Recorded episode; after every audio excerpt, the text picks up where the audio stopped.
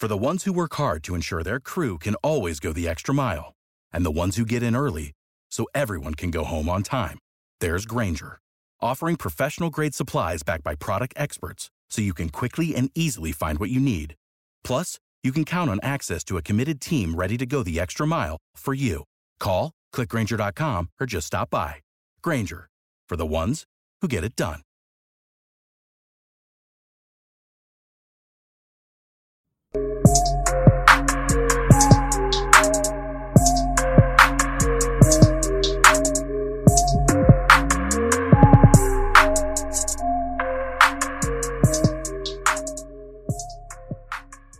Hey guys, uh, thank you for tuning in to another episode of Let Free Ring Podcast. It's, it's your favorite podcast every Monday, and I know that I probably sound a little different. My voice probably sounds a little deeper.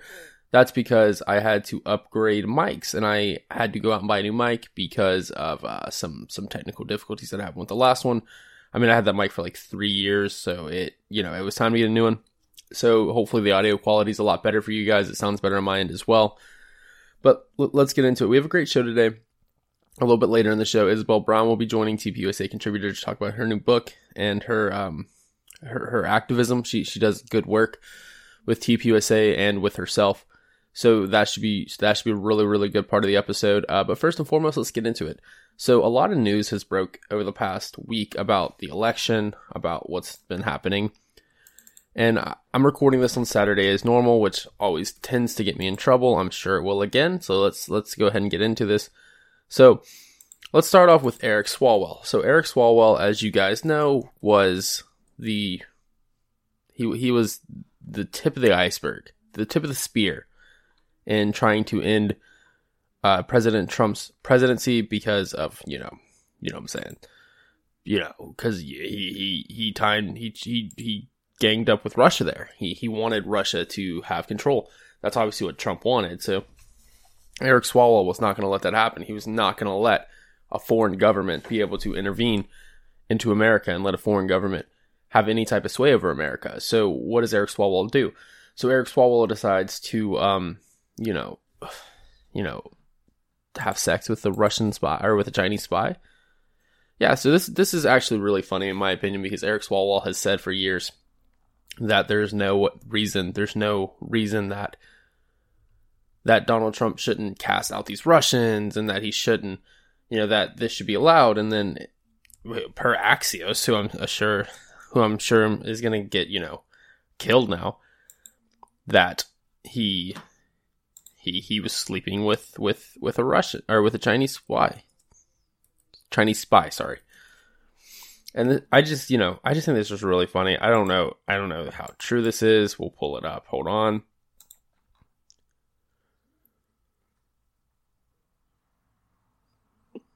And what U.S. officials believe was a political intelligence operation ran by China's main civilian spy agency between 2011 and 2015, Axios found in a year long investigation.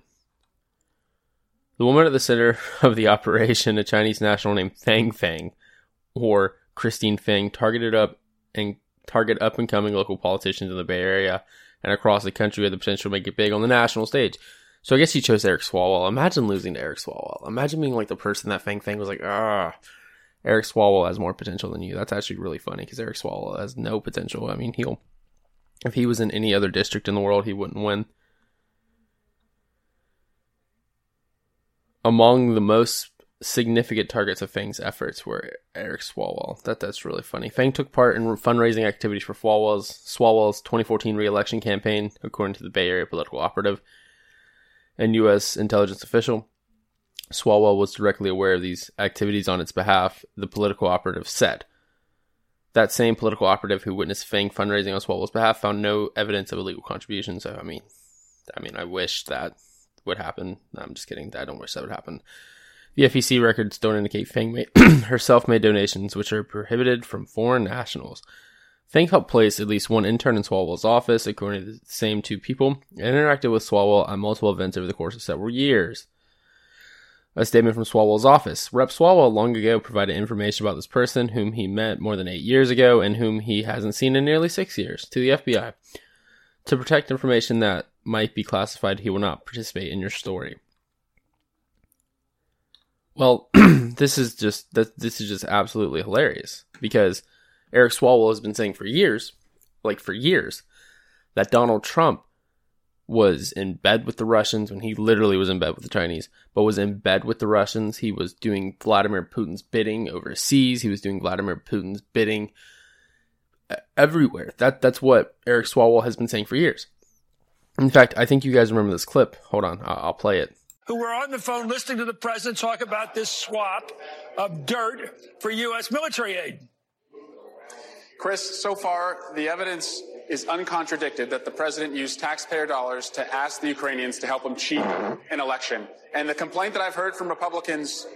Did you guys hear that? This man just literally, like, he didn't cut the cheese. He took the cheese and he, he took the entire wheel of cheese and he took a freaking axe and took it to the axe. Now, this was a big story last year. I mean, it's abs- it's kind of funny. I mean, it's not really anything like crazy. It's a little funny though. It's just kind of funny when a sitting congressman who at that time I believe was running for president or was about to run for president just, you know, passes gas on live TV. It's just a little funny.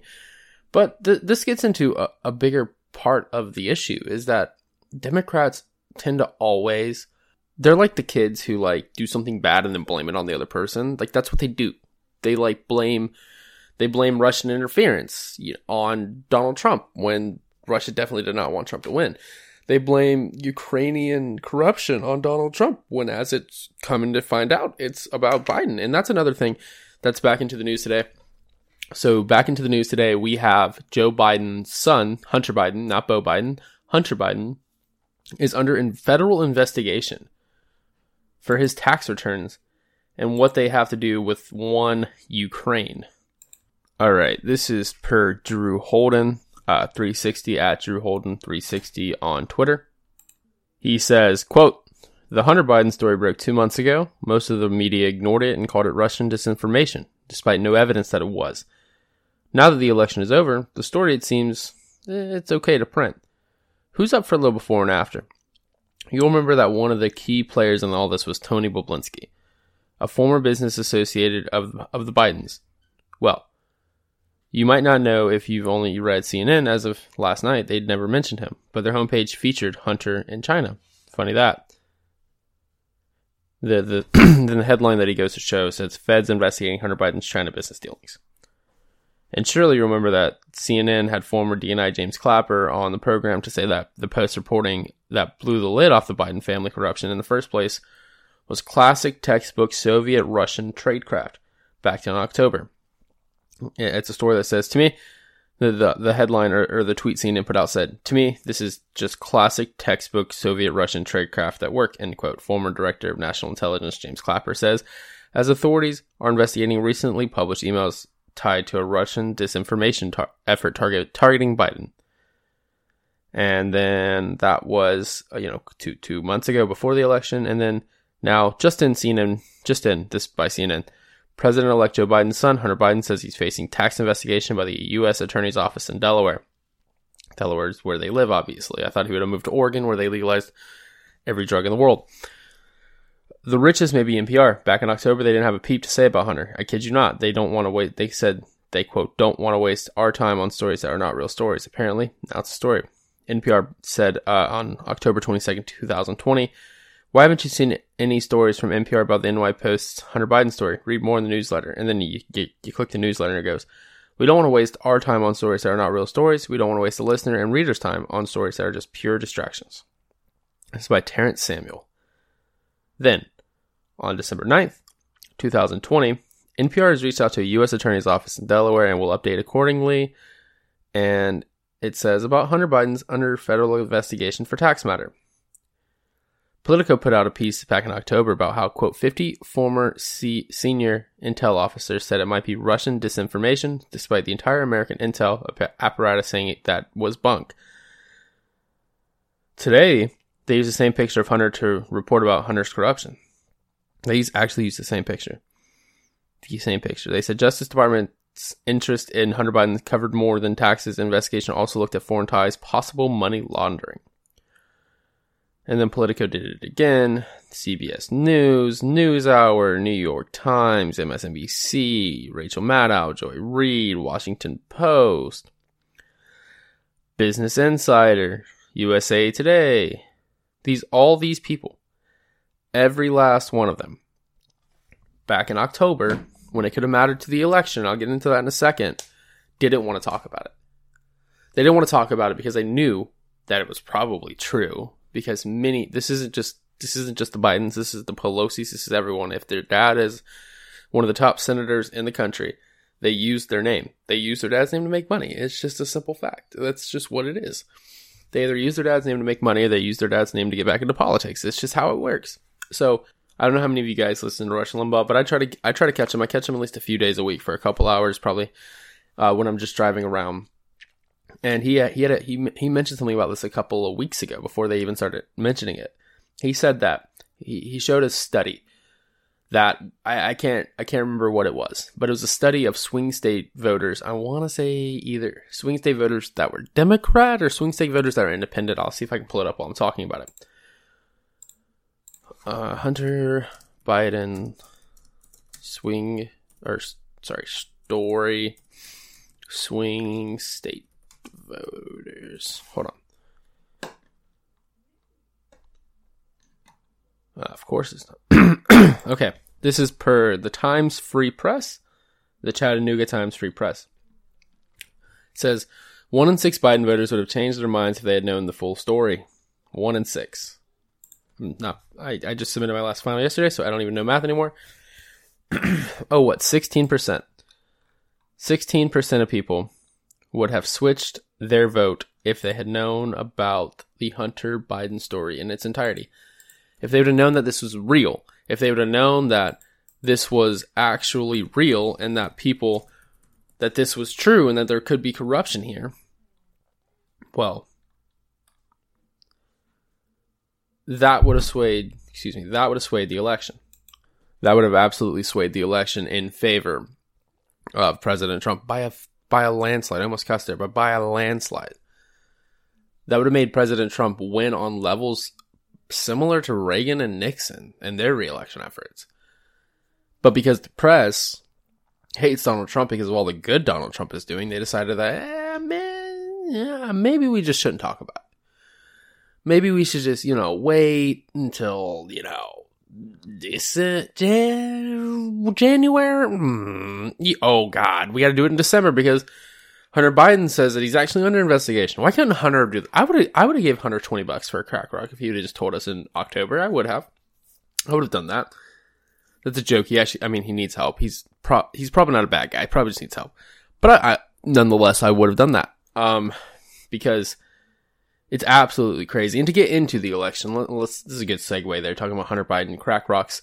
Um, so there was a there was a case that was brought up before the Supreme Court. Uh, this case here, I'll bring it back up. This case basically argued that because um, Georgia, sorry, it was Georgia, Wisconsin, Pennsylvania, Michigan, I believe, changed their um, since they changed their rules last minute, they weren't allowed to do that, and therefore it kind of disenfranchises Texan voters. So this is per Breitbart. It says, quote, 17 states support 17 states support Texas Supreme Court lawsuit alleging PA, Michigan, Georgia, and Wisconsin elections were unconstitutional. Goes on to say 17 states filed amicus briefs Wednesday supporting the t- state of Texas lawsuit filed directly to the U.S. Supreme Court, which targets Georgia, Michigan, Pennsylvania, and Wisconsin over claims of unconstitutional practices in their respective elections. The states include uh, this is a long list Alabama, Arkansas, Florida, Indiana, Kansas, Louisiana, Missouri, Mississippi, Montana, Nebraska, North Dakota, Oklahoma, South Carolina, South Dakota, Tennessee, Utah, and West Virginia. Now, what's important to understand this was three days ago. I want to say Arizona joined. Let me let me fact check that. Did Arizona join? Okay, so 20 hours ago, Arizona joined Texas's lawsuit. Now, what is now? If you look at it, the other 17 states that were mentioned December 9th, all of these states. Uh, let me double check. Um, yeah, all of these states voted red. None of these states voted blue. I mean, Utah went historically red. I mean, all four congressional districts went red. I mean, Tennessee is one of the reddest states in the country. All these states went red except Arizona. Arizona was the only state that went blue, and they joined this lawsuit. They joined this lawsuit because they agreed that what what the people in those four states did, which have a collective probably nearly 100 electoral votes, which is a big thing, what they did swayed the election.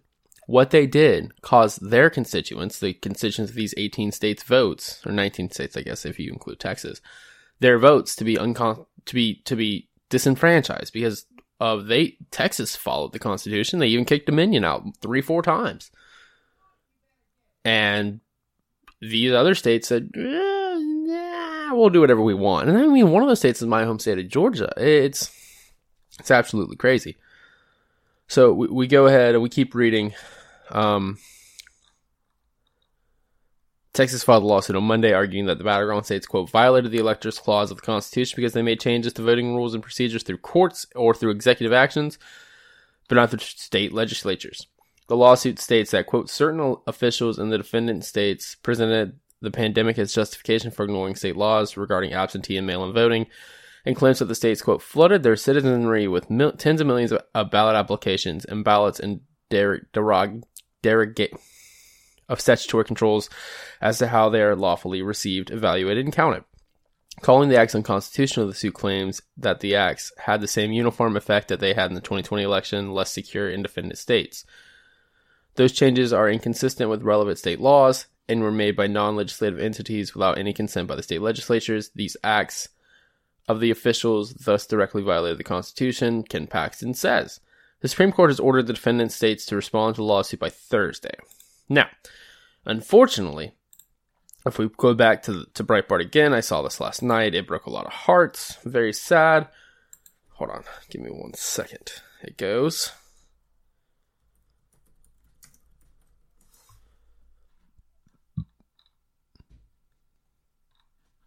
Well, I, I, I can't find the article right now, but basically, the Supreme Court will not hear Texas case. The Supreme Court declined to hear the Texas case. This is per, uh, we'll go with USA Today. This is per USA Today. Uh, the Supreme Court refused Friday to let Texas challenge the election results and four battleground states critical, critical to President Trump's defeat at the polls last month, likely sealing his political fate. Quote, Texas has not demonstrated a, judici- a judicially cognizable interest in the matter in which another state conducts its election. Therefore, the court sent a brief order. It dismissed all of the related claims as moot. The Justice Action clears the way the electors convene in 50 states and the District of Columbia Monday and all but confirmed that President-elect Joe Biden will be the nation's 46th president. Texas has made and Trump has endorsed an 11th hour effort to have the nation's highest court block Georgia, Michigan, Pennsylvania, Wisconsin from casting their electoral votes for Biden. Monday, Texas Attorney General Ken Paxton claimed the four states used coronavirus pan- pandemic, a scamdemic, as a pretext to change the election rules, blah, blah, blah. So, seven, it was a seven to two decision. The two votes who said, no, we should hear this because we, we, we almost have to hear this were Clarence Thomas and Alito. So the three people who Donald Trump appointed gave them the honor of their lifetime said, nah, I don't really think we should hear this. Now, there are a few cases. So what, how this works is there are a few cases in the country that have what's called original jurisdiction meaning that they don't have to go through the appellate system. They don't have to go through the appellate system. They don't have to start with like a local, like federal, uh, a federal court level and then go through the appellate level and then go to the Supreme Court. And part of this is if two federal appellate courts, um, if they have differing opinions on similar cases, this has to happen. Um, if somebody doesn't like their appellate decision and they, they, um, they appeal it again, this this this can happen, but they don't have original jurisdiction. But when one state or almost 20 states sue four states, well, they can't go to anywhere else other than the Supreme Court because the Supreme Court is the national court. It's the top court. It's the only court that encompasses all 50 states. So, what Alito and Thomas said, Alito and Thomas said that they that we pretty much have to hear this case. Even though I guess I guess they don't, but it looks like they should have to. You have 20 states and four states that kind of are beefing with each other and you, you should answer it because what happens if you don't if you don't answer this in the future you set this precedent to where you don't have to listen to these cases you don't have to agree with them you just have to listen to them Well, what happens when you don't listen to these cases? This is how countries fall apart. This is why Texas will, you know, Tex. This is why a state will invade another state because of stuff like this. This is where you see National Guards start to go at each other. This is where you see people start to fight, and this kind of leads to the talk of secession. Now, uh, Lieutenant Colonel Allen West, the state GOP chair for Texas, um, said in a statement basically that people should you know, people law-abiding states should abide and form their own uh, excuse me their own uh, union that abides by the constitution. That's what they said. And a lot of people on twitter that i saw were, were agreeing with them. And now what do i think about that? Now personally this is this is what i thought. And i'm i'll be speaking about this next saturday with uh or this upcoming saturday when you guys hear this. If we can just make sure it, let's say let's say Donald Trump loses. Let's just say that Joe Biden is inaugurated on January 20th, sorry. If we can hold on to these two Senate seats come January 5th in Georgia, in my home state, where I've been traveling all across the state the past six weeks, or yeah, about six weeks, trying to trying to help. If we can just stop that if we can just make it, if we can save the Senate and reelect my friends David Perdue and Kelly Loeffler, well, we can we can win. Because I'll tell you this. So you can't trust everything Lin Wood says. You can't. Is he a good lawyer? Probably. I don't know. I haven't read his judicial uh, I haven't read his case files. However, if Donald Trump didn't think you should vote come January 5th or starting Monday when this goes live, if you're in Georgia and you're registered to vote, hear me out. Let me let me clear my voice so you can hear me. if you or any of your friends live in Georgia, go to the polls, vote early, and vote in person. I will say that again. If any of your friends live in Georgia, vote early or vote in person. Okay. Was that that hard? Absolutely not. Because let me tell you why. If we can get David and Kelly elected to the U.S. Senate, let me tell you what happens. The country is saved. Because if we don't get these two elected, you've heard Chuck Schumer say it dozens and dozens, at least I have, because it's played all over Georgia. If we take Georgia, we change America. I had the honor of meeting the Secretary of the Agriculture over the past uh, yesterday when I'm recording this, so on Friday when you guys are listening to this. His name is Sonny Perdue. Now, Sonny Perdue was the first, was the 81st governor of Georgia, and he was the first governor to be elected as a Republican since the Civil War. That means Democrats went 130 some odd years from his election of where they were always governor of Georgia. Now, I, now I've I I am supposed to be getting uh, Governor Perdue or Agri- or Secretary Perdue on the podcast. I was talking to him and his like body guy is what is what he put his number in my phone as. So hopefully we do get him on. But if we don't get these two elected, it doesn't matter what we do. It won't matter what Republicans do because the country as we know it will be gone. And I've been calling out for years the idea of fear mongering. The idea of saying like, hey, if this if we don't get our way in this election, it's over, the way Democrats do, the way they said in 2016, they were all leaving, but they're still here. If we don't get Kelly and David reelected, we're done. Because let me tell you what they'll do. They will pack the court.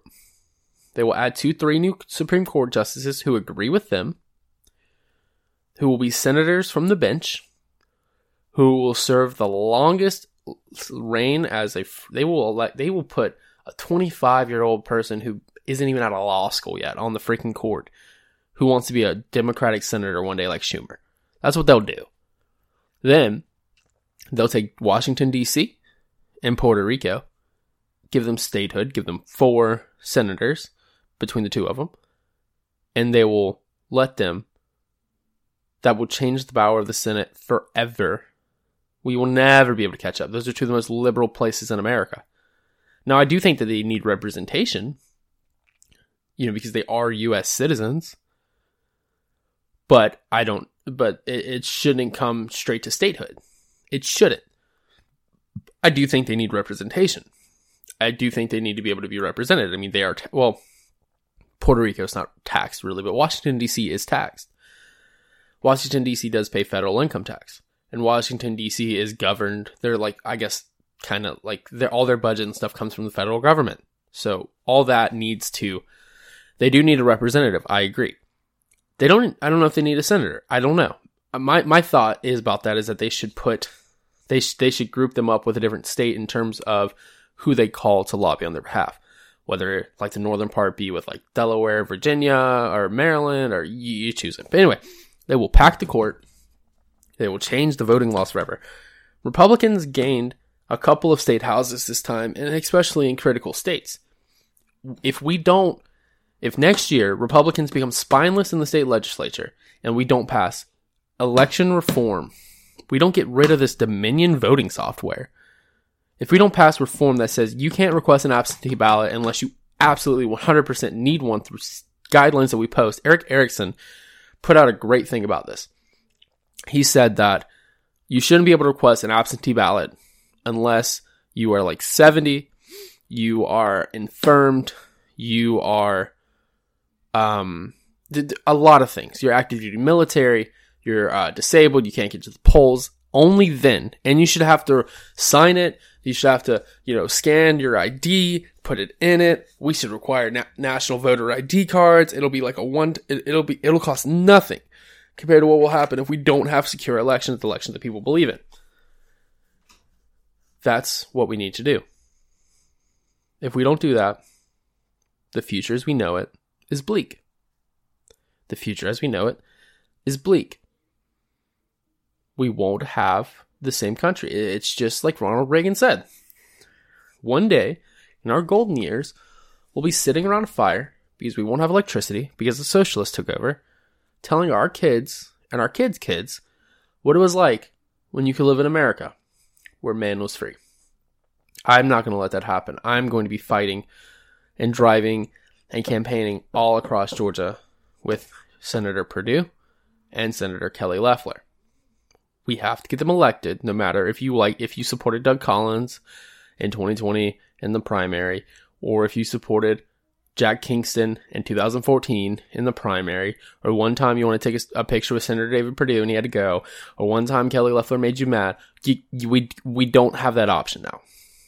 We don't have that option now. They're Republicans, they're better than Mitt Romney, and we need them. We need them. Were they my ideal choices? I don't know. I don't, Perdue never had a primary, and Kelly has a good voting record. And the stock thing doesn't really make sense to me personally because Kelly's husband is the chairman of the New, like the New York Stock Exchange or something like that. Are you trying to tell me these people don't have the best overall people who can read the market? I don't know. I think that they would understand that they couldn't do that because it would look bad and a bipartisan, mostly Democratic Senate committee cleared her. We have to get out and we have to vote for these people. Absolutely. And if you don't like, if you don't like Kelly, 100%, I, whatever. That's your opinion. If you don't like Kelly Perdue, or sorry, Kelly Loeffler, guess what? This isn't a six year term. She's back up in 22. Call someone to primary her. Call someone to run against her call someone to primary her and vote for them in 2022. This is a two year election for Kelly. She's basically running for to be the, the congressman for the entire state. Vote for Kelly, see if she gets better, see if you like her, and if you still don't, find someone to vote for her in the primary. But we need these two seats and we need them now. Because if we don't have these two seats, the future as we know it. Well, hello everyone. I'm so excited to be over. joining Noah the on the podcast today. My name is Isabel Brown, and I am a Turning Point USA contributor, which is basically and without a further fancy ado, name for welcome, spokesperson. so my opportunity with Turning Isabel Point Brown. USA every day is to represent what we do from a culture war perspective and trying to introduce conservative ideas to America's next generation on college campuses, in traditional media, so television and radio and print media as well uh, and then the digital and social media side of things too. So lots of video productions and engaging with you guys every day on social media. Right. And so, Isabel, if I'm not wrong, you went from being a Turning Point USA like attendee, like going to the summits, to actually like now being one of the faces of of the movement. Correct? Could you kind of tell my my my listeners about kind of how that came to where you just were listening to I want to actually take a step in and start you know acting upon what I believe in. That is absolutely true. I first got started with Turning Point USA when I was a college student at Colorado State University. And I never really anticipated working in politics or getting involved that much outside of my own personal interest, but found that the culture of leftism on my campus was so pervasive, even in my major of biomedical sciences. I first went to college with the goal of becoming a surgeon, so I really was not interested in poli sci or current events that much other than my own personal hobbies. Uh, but all of a sudden, I found that even in my classes like anatomy, physiology, and chemistry, my teachers were spending a lot more time talking about who just ran for president or what their opinion on a southern border wall or restrictions on free speech were than the black and white facts of science, which is what I was paying tuition for. Uh, I went to a Turning Point USA conference the summer after my sophomore year of college the Young Women's Leadership Summit, and I completely fell in love with all things that TPUSA was doing. They really seemed to understand that this was about so much more than a political battle every four years with who's running for president or who's running for Congress every few years. This was about the culture of America. And if we can reach more young people culturally where they're at, uh, and expose them to the ideas of freedom and liberty and limited government, that's how we can create a sustainable culture for America moving forward. So I started a Turning Point USA chapter the next fall when I went back to Colorado State University. And that's essentially a club for conservative ideas on campus and worked as a student for a few years with TPUSA before transitioning after graduation into more of a front facing spokesperson role. Uh, I never anticipated I would be doing this, but I absolutely love my job. It's a true dream come true to be able to work with so many thousands of young Americans every day. Yeah, no. T- for those of you who don't know, who aren't listening, a, a, lot of my listeners are older. So TPUSA is a really, really, really good organization. i have been an ambassador with them now for about uh, going on, I guess, two years now. And they're on. You guys are on what a thousand campuses nationwide, over a thousand campuses. Two thousand, actually. 2, we have a presence on over two thousand campuses. So that means that they're most likely either on, if you're listening, you're a college student on your campus, or if you're listening, you're a parent to a college student, or high schools, correct? High schools as well. Yes, indeed that you guys should definitely get plugged in because it's a great thing. I've met a lot of uh, people who become became friends at my first um, one when I went to um, uh, HSLS, which is now TSAS, I believe. Um, but getting out of, getting out of just TPUSA because I'm sure you talk about all the time. Let's talk about you a little bit. So Isabel decided to follow my footsteps and write a book. Do you mind telling my listeners a little bit about that? Yes, I am so excited. I just recently announced that my first book will be coming out in a few months towards the end of February. And I started writing this book a few years ago when I was still a student, actually, because I realized doing what I was doing as a campus activist and outwardly sharing conservative ideas on my college campus, people are hearing a lot about how crazy and how socialist infested college campuses have become. But the only perspective they're hearing is when a famous conservative speaker comes to campus and there's a massive protest and things go crazy for one night, but they never hear that three months later, the student running the club who invited that speaker may get an F on their paper or be impeached from student government simply because they're an outspoken conservative trying to be a change maker on their college campus.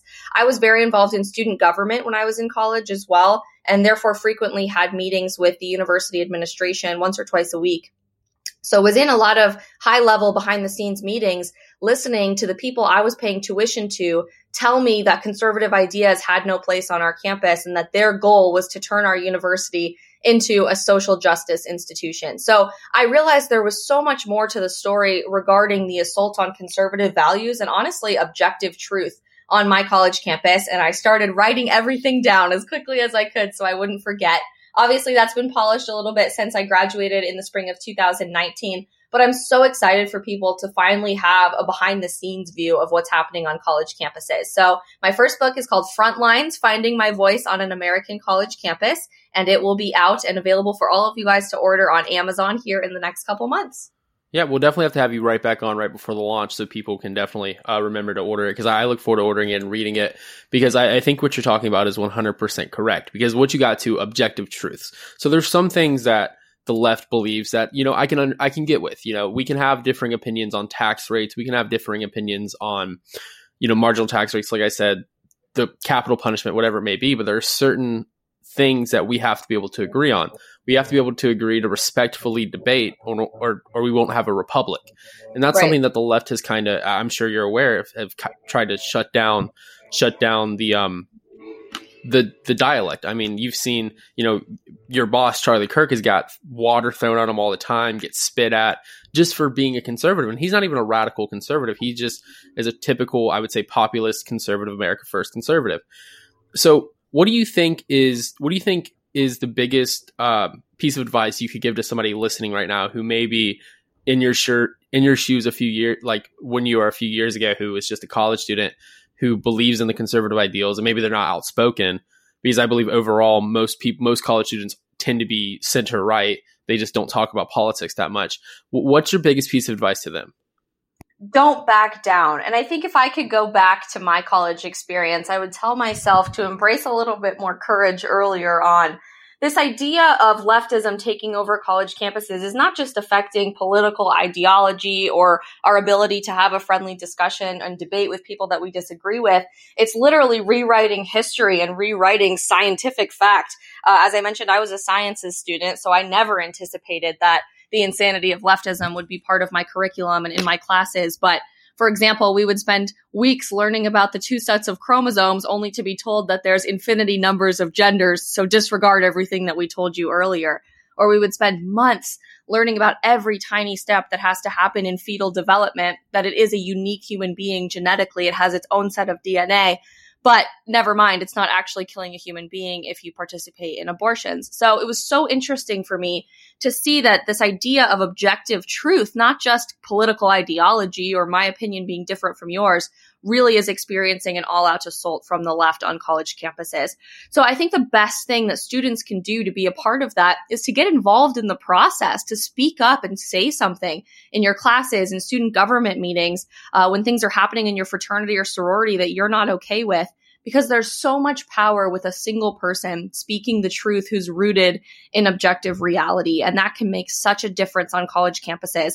Most of the time, conservative students don't want to be outspoken because they see other people do it and instantly those people are labeled as white supremacists and Nazis and transphobic people the worst names that the left can possibly come up with.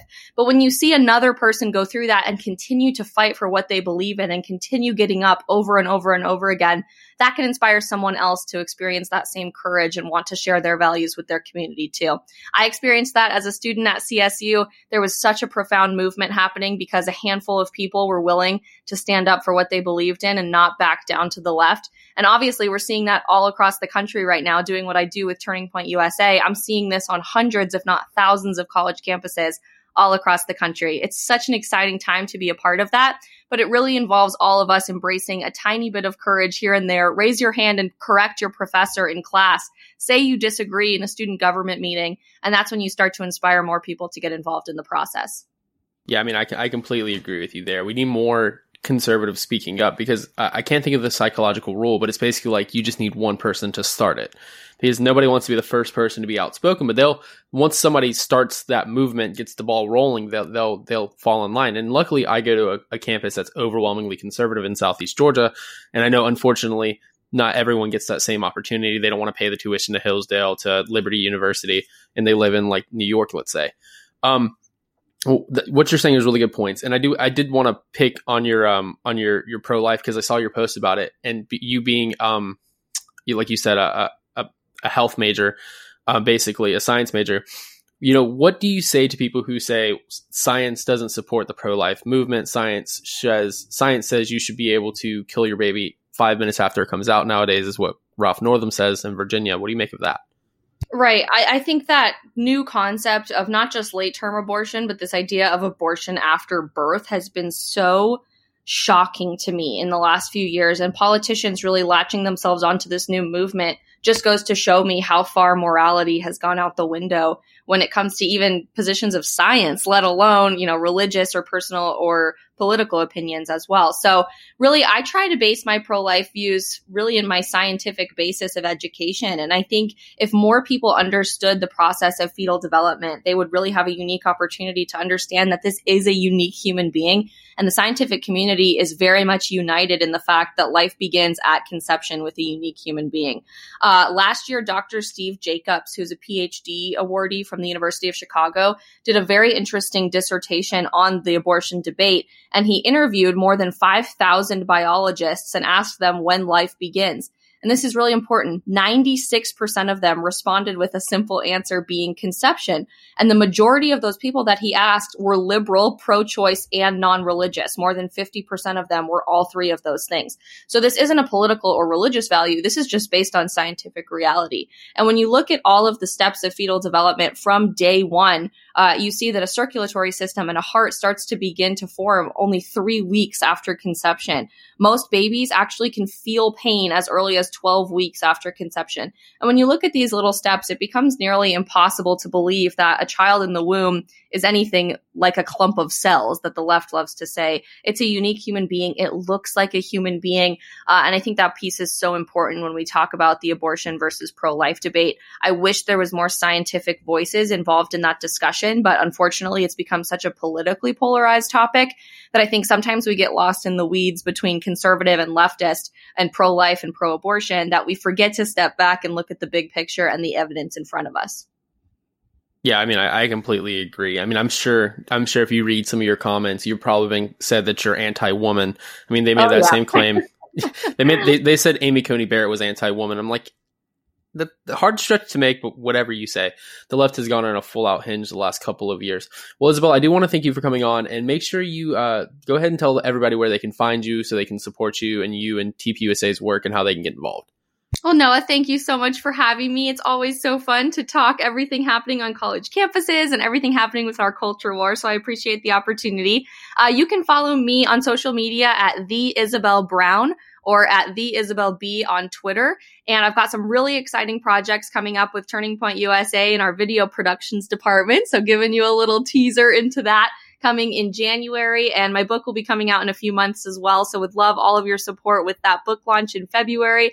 And in the meantime, I really hope all of you consider getting involved with Turning Point USA, whether that's a chapter on your college or high school campus, an activism hub for groups that may not have a chapter in their area, but can start sort of a club within your city or your county. And then coming to our awesome events as well. We're getting ready to head to West Palm Beach in nine days uh, for our Student Action Summit, which is the biggest event we host all year. And I'm so excited to see everyone in person, to hear from the biggest speakers in the conservative movement, and just to meet all of you guys as well. Awesome. Thank you so much. And like she said, you can follow her on uh, Instagram, the Isabel Brown, and Twitter, the Isabel B. I will make sure I have all those in the descriptions. Again, thank you so much. Awesome. Thanks, Noah.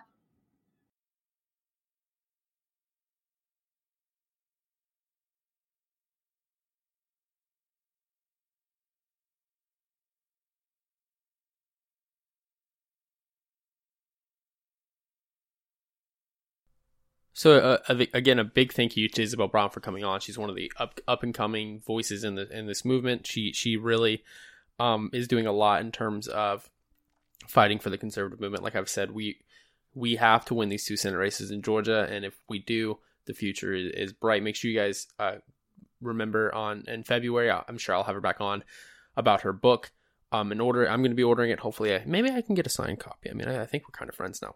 But again, thank you guys for tuning into this episode of the Let Freedom Ring podcast. Make sure you like, comment, and subscribe. And we will see you again, guys, again next Monday. Thank you guys so much. Thank you guys a ton. I'll see you guys next Monday. Y'all have a blessed week.